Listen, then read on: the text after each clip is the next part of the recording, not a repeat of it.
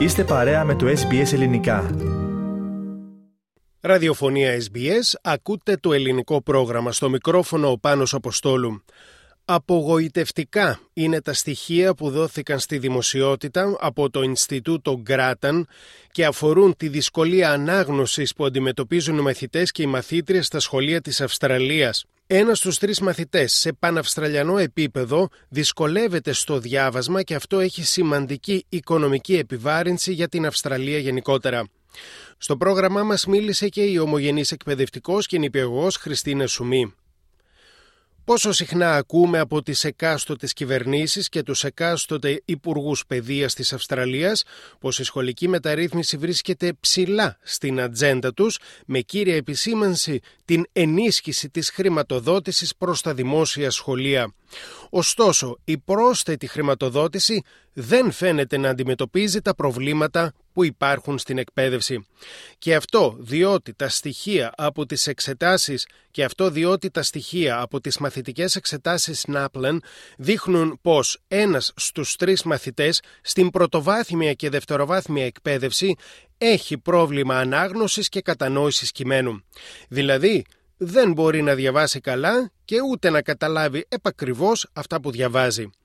Στην περιφέρεια πρωτευούση στην Καμπέρα και στην πολιτεία της Βικτόριας, που είναι οι πιο αναπτυγμένες περιοχές της χώρας στον χώρο της εκπαίδευσης, ένας στους τέσσερις μαθητές υστερεί στην ανάγνωση και κατανόηση κειμένων. Και αυτό είναι κάτι το οποίο δημιουργεί πολλά προβλήματα και για το μέλλον των παιδιών αυτών και τις δυνατότητές τους, όπως λέει η Τζορντάνα Χάντερ, η οποία είναι διευθύντρια του εκπαιδευτικού προγράμματος στο Ινστιτούτο Γκράταν. Children who struggle with reading are at real risk of falling further behind in their learning and dropping out of school early. And unfortunately, children that drop out early are much more likely to end up unemployed or in poorly paid jobs. Η έρευνα του Ινστιτούτου Γκράταν δείχνει ότι εκείνοι οι μαθητές που πλήττονται περισσότερο με κακές επιδόσεις στην ανάγνωση εγκαταλείπουν τελικά το σχολείο νωρί. Αυτό σημαίνει ζημιά και για την Αυστραλία γενικότερα που ανέρχεται στο ποσό των 40 δισεκατομμυρίων δολαρίων. Το Επιχειρηματικό Συμβούλιο της Αυστραλίας προειδοποίησε ότι η χώρα μας δεν πρέπει να αφήσει τα εκπαιδευτικά κενά να μετατραπούν σε αγεφύρωτο χάσμα, καθώς οι δεξιότητες καθίστανται απαραίτητες για υψηλότερα αμοιβόμενες θέσεις εργασίας. Ρωτήσαμε την ομογενή εκπαιδευτικό και νηπιαγωγό Χριστίνα Σουμή να μας πει τι μπορεί να φταίει που ένα παιδί δεν μπορεί να διαβάσει σωστά κείμενα, είτε είναι αυτά στα ελληνικά είτε στα αγγλικά μας έδωσε μερικές ενδιαφέρουσες εξηγήσεις και αναλύσεις. Δεν θα χρησιμοποιήσω τη λέξη φταίει εδώ, θα χρησιμοποιήσω λίγο την λέξη ευθύνεται, γιατί δεν θέλω να το λάβουν λάθος οι γονείς ότι φταίω εγώ ή φταίει το παιδί μου, το παίρνουν λίγο ενοχικά όταν χρησιμοποιούμε αυτή τη λέξη. Οπότε θα χρησιμοποιήσω λίγο τη λέξη ευθύνεται. Αυτό συνήθως που έχουν παρατηρήσει ότι ευθύνεται είναι ότι πρώτον υπάρχουν μαθησιακές δυσκολίες που μπορεί να είναι δυσαναγνωσία, δηλαδή δεν μπορούν να ξεχωρίσουν καλά αυτό που διαβάσουν. Η δυσλεξία είναι κάτι το οποίο βέβαια πρέπει με κάποιον ειδικό να το συζητήσουν. Αυτό δεν μπορεί κάποια δασκάλια να τους κάνει διάγνωση. Μετά είναι προφανώς το σύστημα λίγο που μαθαίνουμε τον τρόπο της ανάγνωσης. Όσοι έχουν παιδί και έχει ξεκινήσει στον υπηαγωγείο στα PrEP έχουν δει ότι έχουν αυτή τη μνημονική ανάγνωση, αυτά τα magic words που λένε, τις μαγικές λέξεις όπου τα παιδιά μαθαίνουν απ' έξω κάποιες μαγικές λέξεις να διαβάζουν και τις αναγνωρίζουν μετά μέσα στα βιβλία. Αυτό που δεν έχουν μάθει είναι πώς σπάω σε φωνήματα την κάθε λέξη. Η δυσκολία εγώ που αντιμετωπίζω κατά καιρούς με τα παιδιά που έχουν δυσκολία στην αναγνωση είναι ότι δεν αναγνωρίζουν το φώνημα της λέξης. Δηλαδή όταν λέω φώνημα, τον ήχο του γράμματος εννοώ. Αν τα παιδιά στην μικρή ηλικία των, των υπηαγωγείου δεν κάνουν παιχνίδια για τα φωνήματα, αν δεν κάνουν ε, την ε, προφορά των γραμμάτων πώς γίνεται σωστά, θα τους είναι πάρα πολύ δύσκολο μετά να μπορέσουν να ακολουθήσουν την διαδικασία της ανάγνωσης.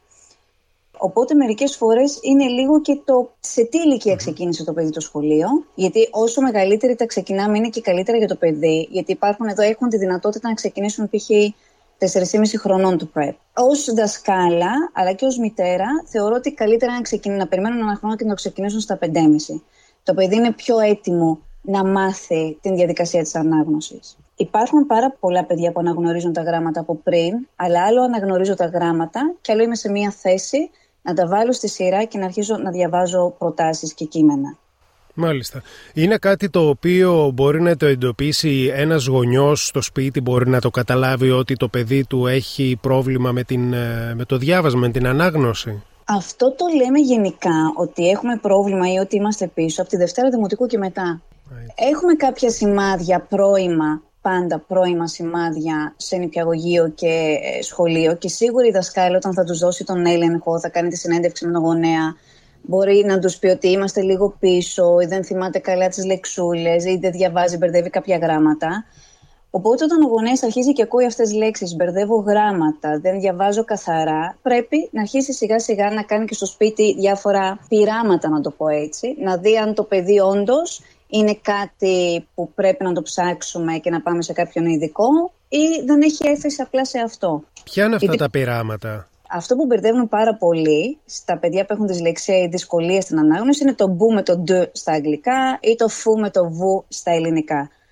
Αν βάλω λεξούλες που έχουν αυτό το γράμμα να μου τις γράψουν και δω ότι τα μπερδεύουν, αυτό είναι ένα πρώτο σημάδι.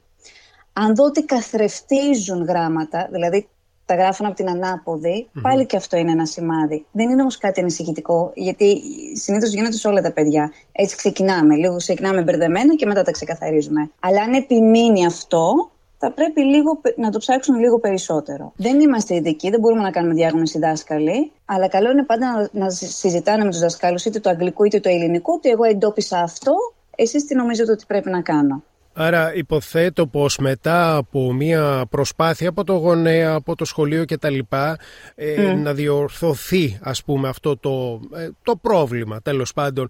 Βλέπουμε το παιδί να αντιλαμβάνεται τη δομή της γλώσσας, τη φωνολογική δομή της γλώσσας. Δηλαδή ναι. καταλαβαίνει όταν κάνει λάθος και το επαναλαμβάνει. Είναι και μια ένδειξη ότι ναι. πάμε καλύτερα. Ναι, μετά θα το επαναλάβει διορθωμένα. Μετά θα καταλάβει από μόνος του, θα σταματήσει από μόνο του και θα πει Α, ναι, δεν είναι αυτό, δεν είναι bed, είναι αυτό. Το καταλαβαίνει από μόνο του το παιδί και το διορθώνει. Και ένας λόγος ακόμα που έχουμε μια δυσκολία στην ανάγνωση να γνωρίζουν οι γονείς, ιδίως της Αυστραλίας, είναι η πολυγλωσία. Που είναι πάρα πολύ καλή και την θέλουμε και το παροτρύνουμε σε όλους να μάθουν τα παιδιά πάνω από μία λέξη, ε, γλώσσα. Αλλά αυτό σημαίνει από μόνο του ότι στην αρχή, στα πρώτα βήματα στην ανάγνωση, πρέπει να βοηθήσουμε τα παιδιά να ξεκαθαρίσουν τα φωνήματα, τους ήχους. Ποια είναι η ηλικία εκείνη, Χριστίνα, που μπορούμε να πούμε ότι το παιδί είναι ένας καλός αναγνώστης, δηλαδή τονίζει σωστά τις λέξεις, κατανοεί αυτά που διαβάζει, η ροή του λόγου του, αυτό που διαβάζει τέλος πάντων, ναι, ε, ναι. κυλάει καλά. Αυτό θα το θεωρήσουμε τη Δευτέρα Δημοτικού και μετά. Δεν μιλάμε για κείμενα ολόκληρα, να μην παρεξηγηθώ, ναι, ναι. αλλά τα κείμενα που υπάρχουν μέσα στα βιβλία τους στα μικρά θα πρέπει να τα τονίσουν σωστά με τα στίγματα στήξης, θα πρέπει να κάνουν τις παύσεις σωστά. Από Δευτέρα Δημοτικού και μετά σιγά σιγά φαίνεται ο καλός αναγνώστης. Γι' αυτό και λέμε ότι μέχρι τη Δευτέρα Δημοτικού δεν μπορούμε να κάνουμε διάγνωση γενικά. Από τη Δευτέρα Δημοτικού όμως μπορούμε να κάνουμε διάγνωση γιατί βλέπουμε αν μένει πίσω σε σύγκριση με το σύνολο της τάξης ή όχι. Υπάρχουν όμως και περιπτώσεις που έχουμε μαθησιακέ δυσκολίες που ένα παιδί μπορεί να μην γίνει ποτέ καλός αναγνώστης. Και ο στόχος μας δεν είναι, πάμε διαφοροποιημένα πλέον. Δεν είναι σε αυτό το παιδί με το ζόρι να το κάνουμε καλό αναγνώστη. Ανάλογα με τις ικανότητές του, θα το φτάσουμε εκεί που μπορούμε να το φτάσουμε. Η κυρία Σουμή εξηγεί στο πρόγραμμά μας και την παρεξήγηση που υπάρχει στην διαφορά ανάμεσα στην δυσκολία ανάγνωσης ενός κειμένου και στην δυσλεξία ενός παιδιού. Μας είπε τα ακόλουθα. Έχει γίνει λίγο μια παρανόηση με τη δυσλεξια γιατί πλέον ιδίως μετά το COVID είπαν ότι τα παιδιά δεν διαβάζουν καλά και είδαν ότι οφείλεται στην ώρα που πέρασαν μπροστά από την οθόνη. Γιατί ναι. όταν ε, όλο αυτό τους έκανε στο να μην μπορούν να αναγνωρίζουν και να περάσουν στην κατάσταση της ανάγνωσης, να το πω έτσι απλά.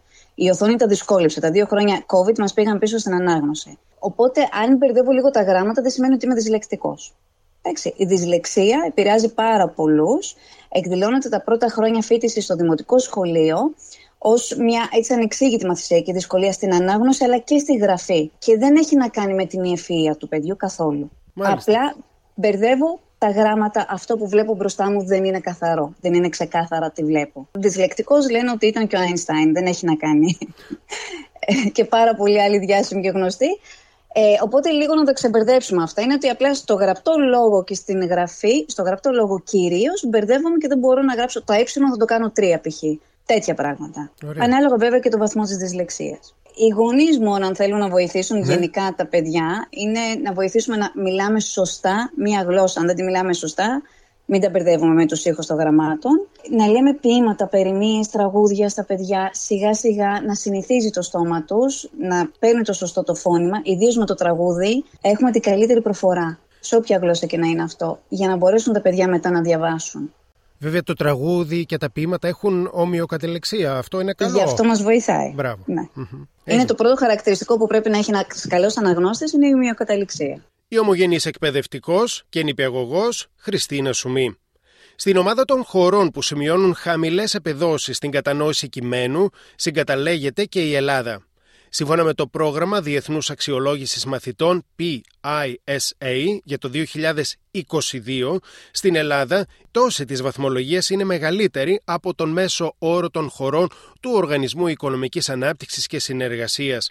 Πιο συγκεκριμένα, η βαθμολογία στην Ελλάδα για την κατανόηση κειμένου είναι κατά 19 μονάδες χαμηλότερη σε σχέση με το 2018. Η Αυστραλία βρίσκεται στην 17η θέση του ίδιου προγράμματος, υποχωρώντας κατά 4 θέσεις μέσα σε 4 χρόνια. Η Ελλάδα βρίσκεται στην 44η θέση παγκοσμίως. Στον πίνακα του προγράμματος Διεθνούς Αξιολόγησης Μαθητών PISA που δημοσιεύτηκε τον Μάιο του 2023.